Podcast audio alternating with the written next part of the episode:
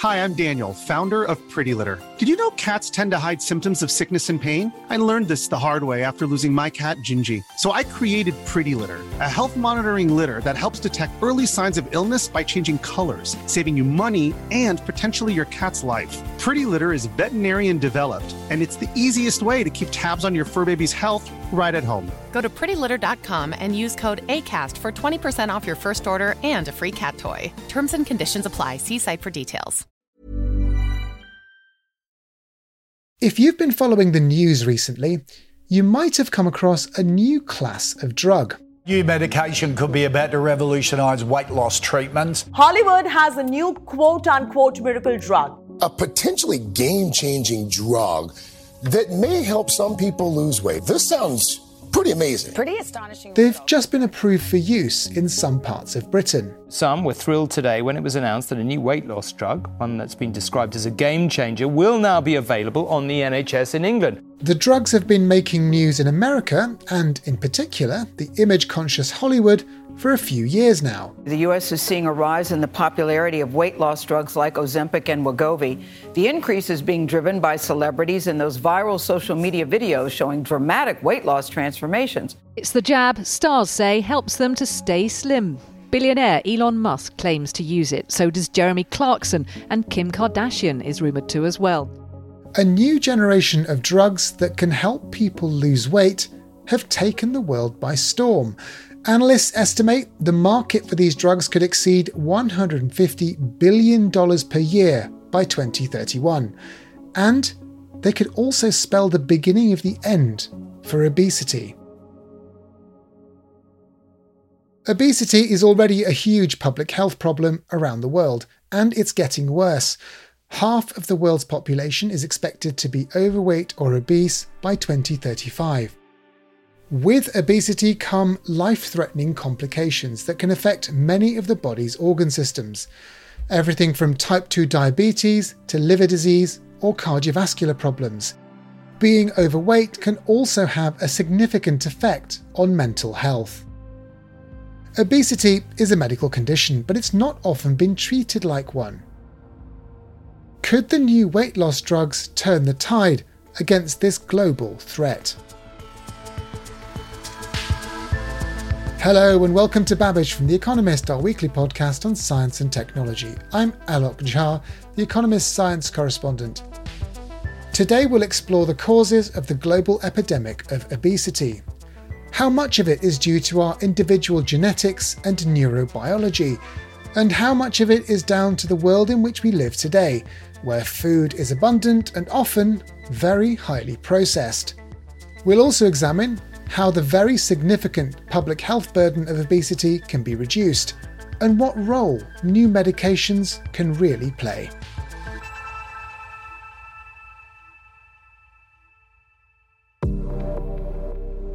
Being obese or overweight is formally defined as having abnormal or excessive fat accumulation that may impair health. A doctor would tell you that you're obese if your body mass index, or BMI, is greater than or equal to 30. Overweight is defined as a BMI of 25 or over. BMI is a ratio calculated from a person's weight and height, but it's only a rough guide because many factors can influence how much a person weighs. To understand the impacts of obesity on both personal and public health, I spoke to Louise Baur. Obesity certainly is a disease when you're looking at people with higher BMI who've got health consequences. Louise is the president of the World Obesity Federation. She's also a professor of paediatrics at the University of Sydney in Australia. It's got a very strong biological basis, and for some people, it can be very severe. I see obesity as a physiological response to a pathological environment we respond physiologically. Our ancient genes make it easy for us to put on excess weight in our current world. We're designed to store food for a rainy day, and the world we live in now is not a healthy environment. How big is obesity as a problem?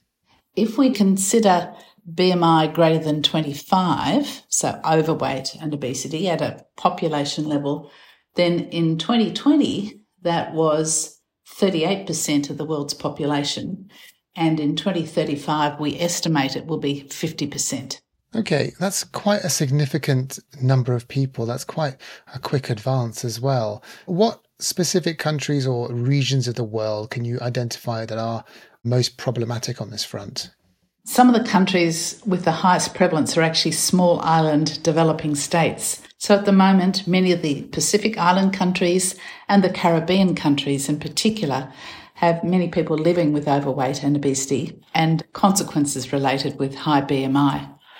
But we can also look at countries with large populations such as China or India, Indonesia, many of the South American countries as they go through their process of, in inverted commas, westernization, where there's this nutrition transition that's occurring and where we've also seen changes in the way in which people move. So we've gone from lives where people walked or cycled or were actually reasonably physically active for much of the day to lives now where we're very sedentary most of the time. And that includes in many middle income countries. We've seen rapid changes in urbanization, motor vehicle transport, and so on. Those things have happened over the last few decades, and they're happening in middle income countries as well as high income countries. Can you talk to me a bit about the secondary impact of obesity? We think about obesity as weight, of course, but what else happens if you become obese? Well, the excess body fat accumulation, which is essentially what obesity is, can cause metabolic changes because you get fat distribution in places that they shouldn't be, in your liver, in muscle, other parts of your body, and you can also get mechanical problems. So we see obesity or high BMI as a risk for the development of type 2 diabetes. We can also see fatty liver disease, and that has become a risk factor for the development of further liver disease and, in fact, in some cirrhosis. But we can see osteoarthritis, hip problems, knee problems because of increased weight on those joints, obstructive sleep apnea, where people may need to have CPAP or other forms of treatment to help because they've got fat accumulation in their airways, which becomes a problem when they go to sleep at night. And uh, in fact, obesity can affect almost any organ system and what about the impacts that obesity might be having on a person's mental health? A lot of people living with obesity feel very stigmatized. It's one of those diseases, if I look at a person, I can see if they are a higher weight. If I look at lots of other people, I can't tell if they have a particular disease or anything like that. Um, I can't tell if they have a sexually transmitted disease if I look at them, for example, but I can tell if someone has obesity both of those problems can be stigmatized, but the people with obesity experience the stigma very, very frequently, and that is a very negative common problem for that. Uh, we can see a lot of mental health problems too. Depression and anxiety can be related to the development of obesity, and obesity itself can potentiate that. So you can get a bit of a vicious cycle happening. Can you also then tell me what kind of public health challenge obesity presents? In fact, the World Health Organization on its website talks about it as an epidemic.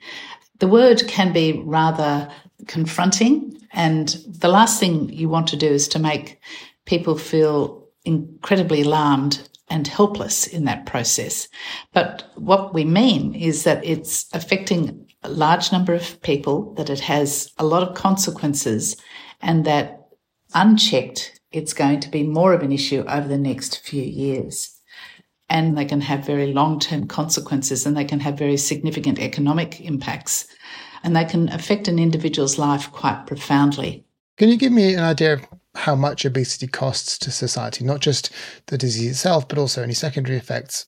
The most significant impacts of a high BMI are impacts on economic productivity, with people not being able to be in the workforce as long, so absenteeism, people having reduced productivity when they are at work. So that's presenteeism and also premature retirement or death. So if we look at global economic impact of obesity in 2020, so this is in US dollars, in trillions, that was 1.96.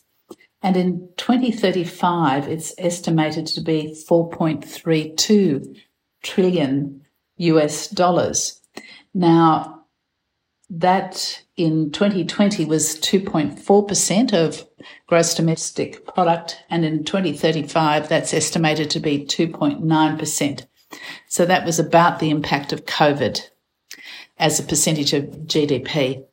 So it's a significant issue. It's, it costs, and it costs in lots of different ways. We need to take it seriously.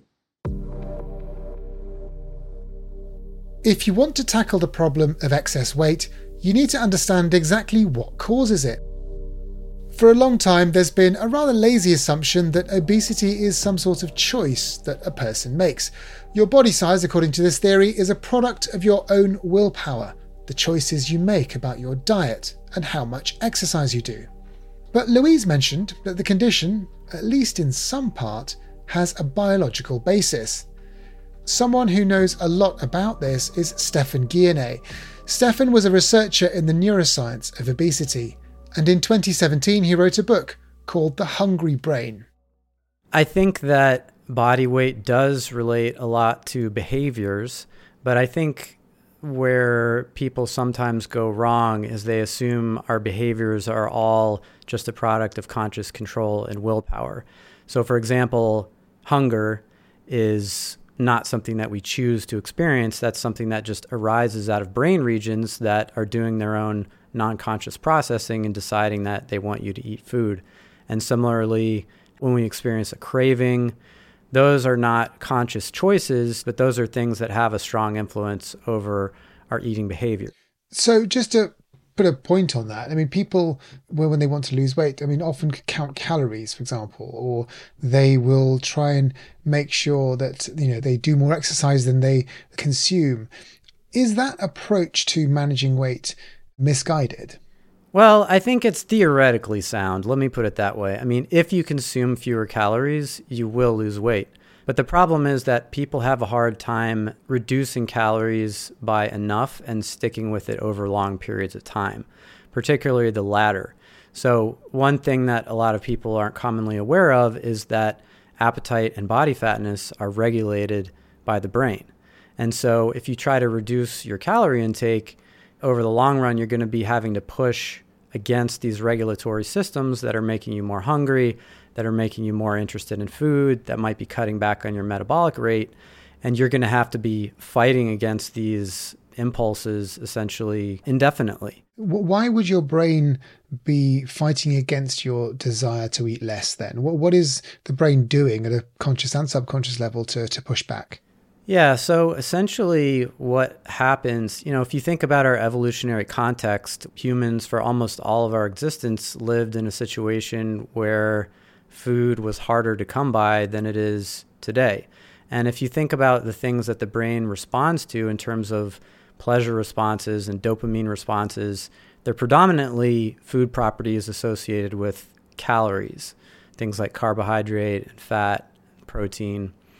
And the reason is that, you know, not getting enough calories, potentially starvation or potentially just not having enough calories to fight off infections or to have children was a major driver of natural selection in the time of our ancestors. And unfortunately, that regulatory system it adapts as we gain fat such that the higher level of body fatness is the new normal. So you have someone with obesity, that regulatory system is going to enter starvation mode when they try to lose weight, even if they still have a lot of fat on their body after weight loss. That is a coordinated behavioral and physiological response intended to regain the body fat. So you get things that push toward higher calorie intake, like more hunger, more interest in food, more cravings, and then you get responses that reduce calorie expenditure by curtailing your metabolic rate. What you've said just really does explain a lot of the problems people have, even if they try very, very hard to lose weight by calorie restriction. It kind of explains very clearly why it's so difficult. Tell me more about the way that modern food drives the dopamine response more. And um, just for background as well, what does the dopamine response in the brain do? Dopamine is a neurochemical that is intimately involved in motivation and learning. And especially, we're talking about learning cravings, like really visceral motivations. Like you smell the brownies and you get this craving, motivational response to eat the brownies. That's what dopamine is doing. And so our brains are hardwired to experience dopamine responses to specific food properties. People don't usually get really excited about celery sticks and lentils. They have strong cravings toward things like ice cream and, and cookies and chips and that sort of thing. And those foods have more of those properties.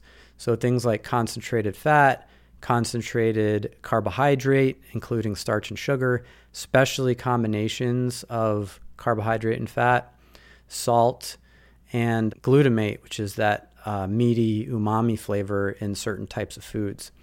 And so, especially in modern processed foods, we've essentially figured out, you know, what are the quote unquote active ingredients in food that stimulate dopamine, and we can extract those and recombine them into extremely seductive foods that are probably a lot more seductive than what our ancestors would have habitually eaten and kind of outside of the normal range of what our brains evolved with.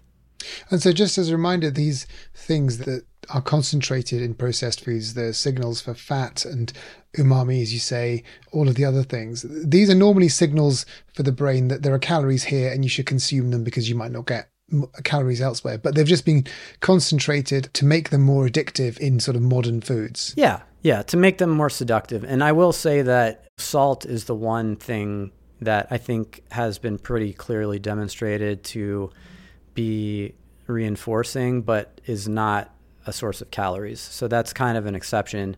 But the other things that I think have been either demonstrated or strongly suspected to cause this dopamine response are all signals of the calorie density of the food. Okay. What about a genetic component to things like weight gain? How much of that is an influence in how much weight somebody gains or how obese they might become? Yeah, genetics is very important, and I think it's very misunderstood too. So, obesity is a gene by environment interaction. And what that means is that in a person who is genetically susceptible, a fattening environment will cause them to develop obesity. A person who's not genetically susceptible, fattening environment will not cause them to develop obesity. So it's an interaction. You need both the environment and the genetic susceptibility to produce the obesity. And if we look at modern populations, like in the UK or in the US, studies that have been done, those studies suggest that somewhere in the neighborhood of 40 to 80% of the differences in body fatness between individuals are genetically determined. So it's a very strong influence on body fatness. And if we further look at what the genes are, what we see is that the genetics are very complex. There are many, many genes contributing just a small amount, and those genes are predominantly related to brain activity, to how the brain is constructed and how the brain runs after it's constructed. While genetics can determine whether or not someone is at risk of becoming obese, a crucial factor in all of this is, unsurprisingly, food. As Stephan said, that's the biggest thing that's changed in human society in recent years. Whether it's how much we eat or how our brains actually react to what we put in our mouths. But it doesn't end there. There are a number of other reasons why we need to think harder about what we actually put on our plates. We're now very confident that the primary cause of pandemic obesity is the consumption and marketing of ultra processed food. And that accounts for probably more than 90% of pandemic obesity. Chris Van Tulleken is an infectious disease doctor at University College London. He's also just written a book on the modern diet called Ultra Processed People. Humans have been processing food for more than two million years. The second you cut meat off a mammoth with a flint knife, you're processing. Cooking is processing. Bread is 30,000 years old. Cheese is 6,000 years old. So processing is ancient. It isn't associated with diet related disease. Ultra processing, the generations of food products that are intimately linked to financialized growth and profit those are the foods that cause the problems. And you'll find foods within the ultra processed food category that are very obvious. So all of our sort of standard junk food is ultra processed. But then all of our supermarket bread is also ultra processed. It's engineered in ways that drive excess consumption. It boils down to this. If it's wrapped in plastic and it contains an ingredient that you don't normally find in a domestic kitchen, like an emulsifier or a preservative or a humectant, then it is ultra processed food. And some of them have become extremely edible to the point where I think describing them as addictive is a very scientifically reasonable thing to do. So, just going back to that supermarket bread, then, what makes an ultra processed supermarket loaf different to, let's say, a sourdough loaf you get down your baker? The, the six pound sourdough that I now feel compelled to buy from my local delicatessen. So it's ultra processed because it meets the definition. It contains uh, ingredients you don't find in a domestic kitchen, and it is produced in a way using processes that you also don't find domestically. It's not traditional. The way it's made is sourdough bread is just really uh, wheat, wild yeast cultures, salt, and water. And if you bite into a piece of your sourdough loaf, you'll find it takes you a very long time to chew it, process it in your mouth, and then to digest it. It leaves you feeling full for a long time. And that textural property of the bread is really, really important when it comes to how your body handles it. By contrast, a loaf of supermarket bread, you can eat five slices in the same period of time. They just dissolve in your mouth. And this has several important effects. You deliver the nutrients in the bread, the fat and the, the protein and the carbs, extremely quickly into the gut, and they're absorbed very quickly, probably before a fullness signal is allowed to leave the gut and reach the brain and tell you to stop eating. Then the emulsifiers in the bread will act like detergent in your gut, scrubbing out your microbiome. Then the preservatives in your bread will further destroy your microbiome. The flavoring in the bread will lead you to eat more of it than you otherwise would. And so uh, there are all these different mechanisms which put together make the food very, very palatable and appealing, but all of which together create food that is nearly impossible to stop eating and harms us in other ways aside from obesity. So, what I'm hearing is that it's not only the fact that ultra processed foods are designed in such a way that people will just keep eating more and more of them. So you just ingest more calories in the first place. So that's what step one to becoming more obese. But then also the other products and ingredients within them can confuse your normal digestive systems and bodily systems, which kind of exacerbate the problem further. And then that leads in the long term to more obese people. I mean, I'm just curious, what else is there to show that this is the case? That's quite a striking claim against a food system that has been developed for many decades now and is feeding more and more people. So you could argue that at least more people are getting fed, but obviously you're arguing that they're getting fatter as a result. You raised two really important points. First of all, the big problem facing all the scientists who've investigated this category of ultra processed food has been isn't this food just high in fat, salt, and sugar and low in fiber? So that's always the accusation the food industry says, oh, we, we're just going to take out those ingredients, replace them with sweeteners, replace the fats with gums, and reduce the salt and replace it with potassium salts, and then the food will become healthy. And what we find is whether you are looking at deaths from cancer rates of obesity, rates of inflammatory bowel disease, dementia, any of the problems that we're sure that ultra processed food causes, all of the epidemiological studies, almost without exception, have done statistical adjustments for nutritional profile, i.e., fat, salt, sugar, fiber, but also for dietary pattern. And we are very sure it is the ultra processed quality of the food that is important, not the fat, salt, and sugar. The second thing you said is, isn't it great that people are getting fed? In the UK, we have some of the highest rates of childhood obesity in the world. We also have some of the shortest children in Europe. Obesity is a form of malnutrition and it coexists with stunting and may in fact cause stunting. And that is one of the the other arguments that confuses everyone is saying, well, how come people who say they can't afford food put on so much weight. And it's because the only food that people with low incomes can afford is food that is addictive and drives obesity, and they have no choice but to buy it. Chris, as you were listing those foods, I was thinking, I'm going to have to get rid of everything in my cupboards. I mean, I, I, thought I was I was good at trying not to buy things that were not too well processed, but um, I think that I'm not going to have anything left in my cupboards at this rate, and I, I don't buy the six pound either. Um, I just wonder then, what do we do about all of this? How do we fix this problem? So I have a very clear action plan that I'm working on. I'm speaking with a group at UCL. We're speaking to government. We're speaking to WHO and we're building a strong evidence base. The first thing is to put this in the national guidelines and the evidence is good enough to do that now. Then we have to label ultra processed food. And that's not a trivial thing to do, but we can certainly label whole food as being good for you. And then we need to figure out clever ways of labeling individual products that won't embroil us in endless lawsuits with the food industry. And then finally, there may be a few taxes on products, although we're a long way from that. And it needn't cost the food industry any money, really. Uh, the most regulated industries, like the pharmaceutical industry, the tobacco industry, is still extremely profitable. So industry is very resilient. And behind closed doors, I've spoken to dozens of people who work in the food industry, and they all say, we know we are making addictive products. We would love to stop, but in order to stop, we have to have the government create a, a level playing field for us. I think people are deeply sick of the only food that is available to them being food that is really harmful and, and drives their obesity. And anyone who has tried to lose weight knows that it is like trying to quit smoking in 1970s Britain, you know, when every office and every plane flight and every restaurant was full of smokers and it would have been impossible for anyone to quit. And we need to change that food environment.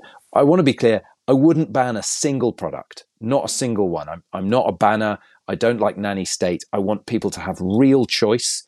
I want people to be able to afford accessible, healthy food. Changing the way that we think about food is fundamental to slowing the rate of obesity everywhere. But what about the people who struggle with obesity today? We'll explore how this medical condition can be treated and how those new weight loss drugs we mentioned at the start of the show fit in. That's all coming up.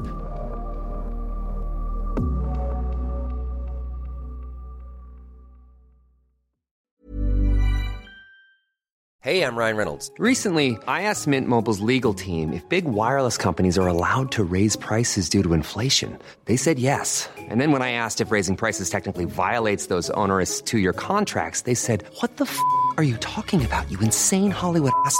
So to recap, we're cutting the price of Mint Unlimited from $30 a month to just $15 a month. Give it a try at mintmobile.com slash switch. $45 up front for three months plus taxes and fees. Promoting for new customers for limited time. Unlimited more than 40 gigabytes per month. Slows. Full terms at mintmobile.com.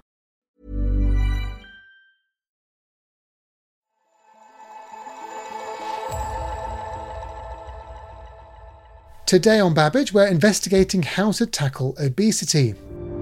I would never even think about worst nightmares that I would be this big. Losing weight has been an obsession in human society for as long as food has been abundant. There was a time not so long ago when TV schedules were filled with programs such as The Biggest Loser. That was a reality show where participants competed to lose the most weight. Your current weight is 170. In 2022, people around the world spent nearly $250 billion on dieting. But the best scientific evidence suggests that trying to lose weight through diet and exercise alone work for only about 10 or 20% of the population. That's why people have also turned to medical treatments that could also help them lose weight. One of the earliest and most well known drugs used for weight loss is dinitrophenol, or DNP. It was first used in diet pills during the 1930s. The problem is that it's also thought to have caused some people to lose their sight. In the 2000s, though, the drug became popular again when it was sold on the internet without regulation several more people who used the drug lost their lives. Later in 2023, British authorities will officially classify the drug as a poison. The parents of a young woman in the UK who died after taking a highly toxic chemical compound sold illegally in diet pills are to meet government ministers ahead of it being reclassified as a poison. Campaigners say that tablets containing DNP have been responsible for the deaths of at least 32 vulnerable adults. DNP wasn't the only attempt, though. In recent decades, herbal medicines like ephedra have been branded as slimming aids.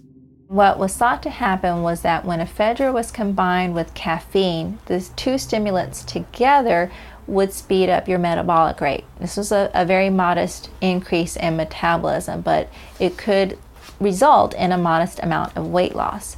However, since then, there have been many, many, many reports of adverse reactions, the mildest being insomnia, the worst being death.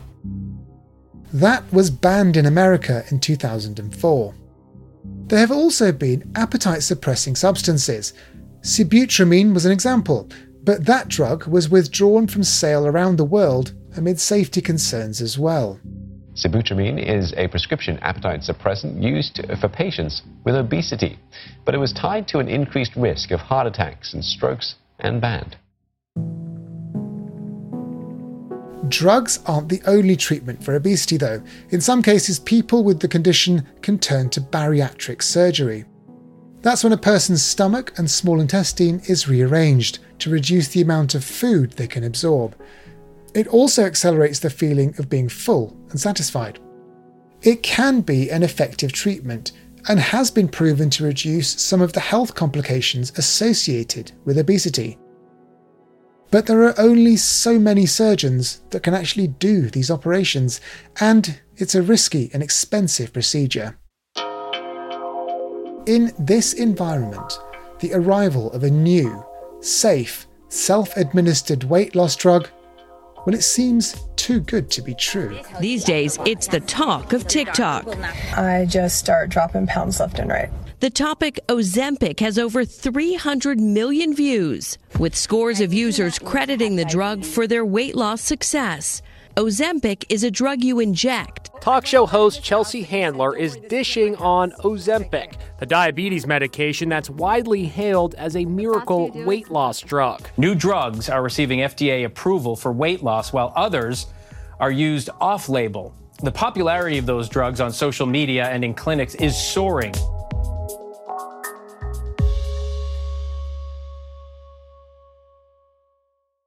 Someone who's been thinking a lot about the new treatments for obesity that are taking the world by storm is the Economist's health editor, Natasha Loder. Natasha, we said you were going to give you a break last week, but um, that was a lie, clearly. How are you? Are you okay? I'm really well, thank you. It's great to be back. Now, Natasha, we've just heard about some of the older drugs that have been used to treat weight gain, but can you tell me what the new generation of drugs are all about? Why are they different? Well, these new drugs are known as GLP 1 agonists. They are drugs that came from research into type 2 diabetes drugs, as it happens. And some of our listeners may have heard the names Ozempic, Wegovy, and even Mounjaro. And these are the sorts of drugs that are coming to the market to treat obesity. How do they work? Well, it's very interesting. So they mimic the hormones the body produces naturally after a meal and they stimulate the release of other hormones, insulin and another glucagon. And together, these hormones regulate the level of glucose that's in the blood. But on top of that, these GLP 1 agonists also slow down the rate at which food moves through the stomach. So food stays in the stomach for longer and you feel fuller and you want to eat less. And it also affects the hypothalamus, the part of the brain that controls hunger. And so that it effectively just sort of switches off the drive to eat. So when you're dieting, your brain will kind of nag you to eat all the time. And that kind of apparently just gets switched off. And lastly, GLP 1 seems to have an effect on fat too, making the body more likely to break it down, making it more metabolically active. So, between those three things that basically tell your body not to eat, I mean, it sounds like a pretty perfect drug in terms of making you eat less. How do you actually take the drugs? I mean, what's the treatment plan? So, the drugs arrive in a pack of four pens, and they're self administered injection pens. And you would take a dose just below the skin in your fat, your belly fat typically, once a week. And you're supposed also, this is meant to be quite important, to have a diet as well and an exercise program. So you need to run a calorie deficit. So you need to eat less. But most people actually do want to eat less. In fact, they struggle to eat sometimes right after the dose. People talk about how they have no interest in food at all. The issue with these drugs is that while they're very good for weight loss, there's an outstanding question of how long you need to be on these treatments. And it looks at the moment like you would have to be on them for a lifetime. Can you tell me how well these GLP 1 agonists work? How much weight can somebody expect to lose and over what time? Well, the timescale is about between 40 weeks and 68 weeks, as we've heard in the trials. And we're seeing, depending on what drug you're taking, between 10 to 25% average weight loss over that period of time, sometimes as much as 25%. And this is quite extraordinary. I mean, this is almost on a level with bariatric surgery. The big thing is for people who have been obese for much of their lives is that suddenly this drug allows them to lose weight in a way that just hasn't been possible before. Now, some people who have been commenting on these new generation of drugs, they're saying there's a ethical issue here, which is that is the idea that you can inject your way out of being obese, is it something that's a bit of a problem because it gives you an excuse just to eat more junk food or just increase your consumption because you know you'll be able to just take it all off again eventually afterwards. Now, from what you said, injecting these drugs also makes you actually desire food less. So perhaps that criticism isn't really valid. What do you think? People are always going to want to moralize about weight because it's had such a stigma attached to it for so long. And actually, funnily enough, these drugs are showing us that there's potentially a medical issue at work here. And I guess my answer to the question is Is the existence of effective treatments for, say, skin cancer, meaning that people are more likely to go out and tan themselves? Well, maybe at some level, yes, but that doesn't mean that people say, well, should we not invent these drugs in the first place? Will the existence mean that people are less committed to watching their weight? Potentially. I mean, I suppose people might joke to themselves, you know, well, I shouldn't eat that biscuit, but I could always have a, one of these skinny jabs.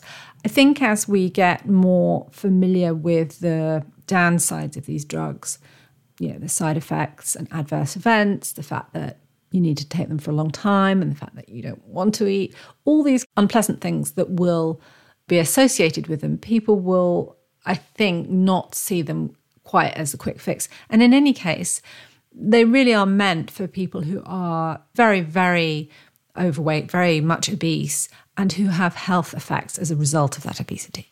It is funny with weight gain and obesity in society, isn't it? That we place such a value on thinness and the idea that people should be thin, that the idea of, of becoming thin from being obese or, or bigger, people want you to do some hard work to get from one to the other rather than realizing that obesity and being overweight is a medical condition, as we've talked about in this show. Um, it is a medical condition that's difficult to get out of, and that drugs, therefore, becoming available for it is a thing that should be celebrated, actually. Now, if people want to use these drugs for other things, that's something for society to think about. But then drugs are used for all sorts of other off label reasons anyway, and never mind obesity drugs. So I think it's quite an interesting world that we're entering with these new GLP 1 agonists. You talked about side effects before. What are some of the side effects that we know about? And I suppose we have to keep looking in the future as well for longer term side effects. So, vomiting and diarrhea are really common. In fact, about 3% of people will stop taking these drugs because of these side effects. That's actually not very high, so they're quite well tolerated. But lots of people find it kind of quite unpleasant to take them in the initial days after they've had their jab.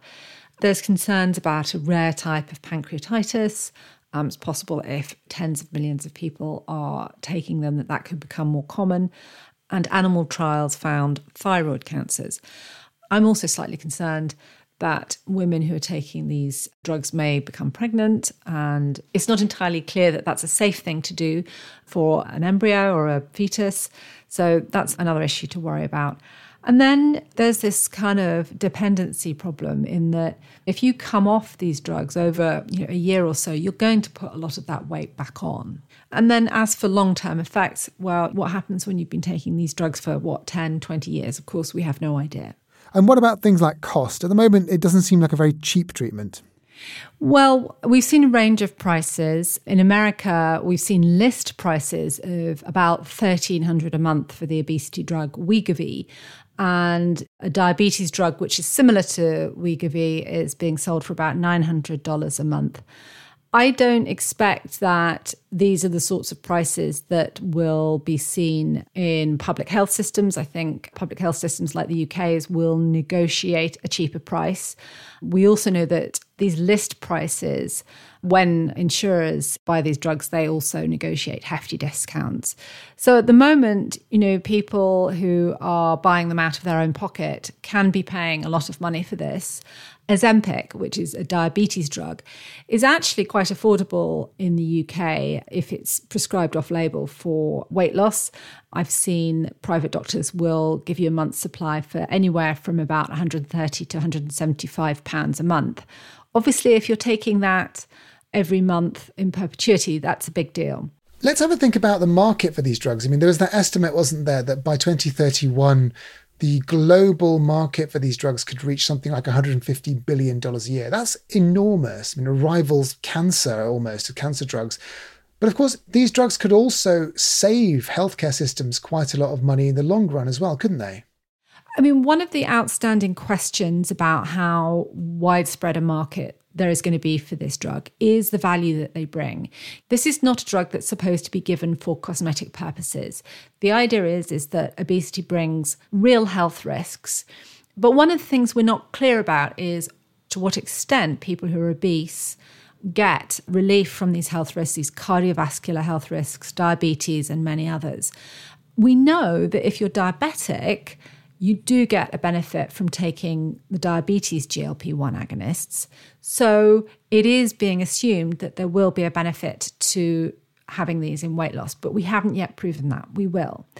You know, the NHS recently did a study of the value of these drugs, and it says there's value in them, but only if they're taken for two years. If you start having to take these drugs for a longer period of time, they may not be good value for health systems. And so, this is the really big unanswered question about how rapidly these drugs are going to be disseminated in public health systems. How do you think that all of this is going to play out then? Do you think that this is the beginning of the end for the obesity epidemic that's spreading across the world? No, I don't. I think governments are still going to have to put a lot of effort into preventing people from getting overweight in the first place. And that's just not something you can ignore. We know that childhood obesity is growing, and we absolutely have to do much more to stop it. We can't let this continue to blight childhoods. You could say, well, just let's let people, let children get fat and then prescribe these drugs, but that's not moral or ethical. And so governments really do have to do more. Everyone does companies, food companies, schools, society at large needs to basically make more effort in dealing with what's known as the obesogenic environment, which is an environment that's just full of foods that encourage us to overeat and a sort of real inability to have activity in your daily life. I've been working all day and I can't imagine I've expended more than a couple of hundred calories. And if I want to get exercise, I'm going to have to get it in my spare time. And these are problems, really systematic problems that need to be dealt with. Okay, Natasha, thank you very much for taking me through all of that. Listeners can read all of your reporting on the obesity epidemic and the new class of drugs. That's on The Economist's website and app. Natasha, before I let you go, though, can I ask what else you've been enjoying from the coverage at The Economist this week? Well, I actually wondered if I could give a plug for the piece that we're working on this week. I've been working on a piece with a colleague, Georgia Banjo, on rugby and concussions. And we talked about it in a podcast for Babbage a few weeks ago. And that piece is coming out later this week. Fantastic. Well, Babbage listeners will know a bit about that piece, of course, already. So, yes, do go ahead and listen to that. And I've been enjoying listening to a special edition of Checks and Balance, which is one of our sister podcasts. The most recent episode explored a Las Vegas murder mystery. We're going into true crime, I think, in The Economist. And it's got an interesting link to climate change, too, which is why, particularly, I think our listeners might find it interesting. I'd encourage everyone to go and check that out. You can find Checks and Balance wherever you get your podcasts. Natasha, thank you very much for joining me and see you again soon. See you soon, Alok. Thanks so much. Our thanks to Louise Baur, Stephan Guyenet, and Chris van Tulleken.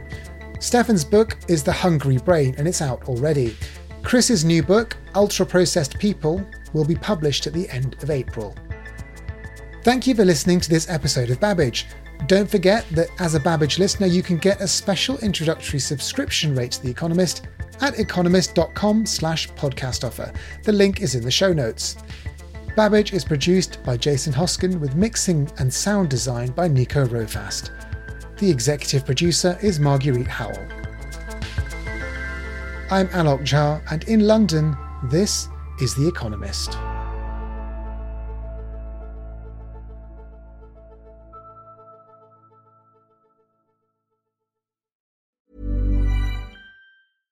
Hi, this is Jannese Torres from Yo Quiero Dinero.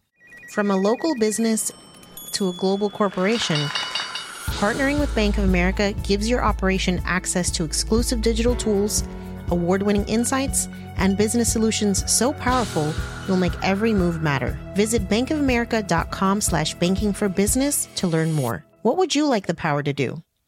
Bank of America NA, copyright 2024.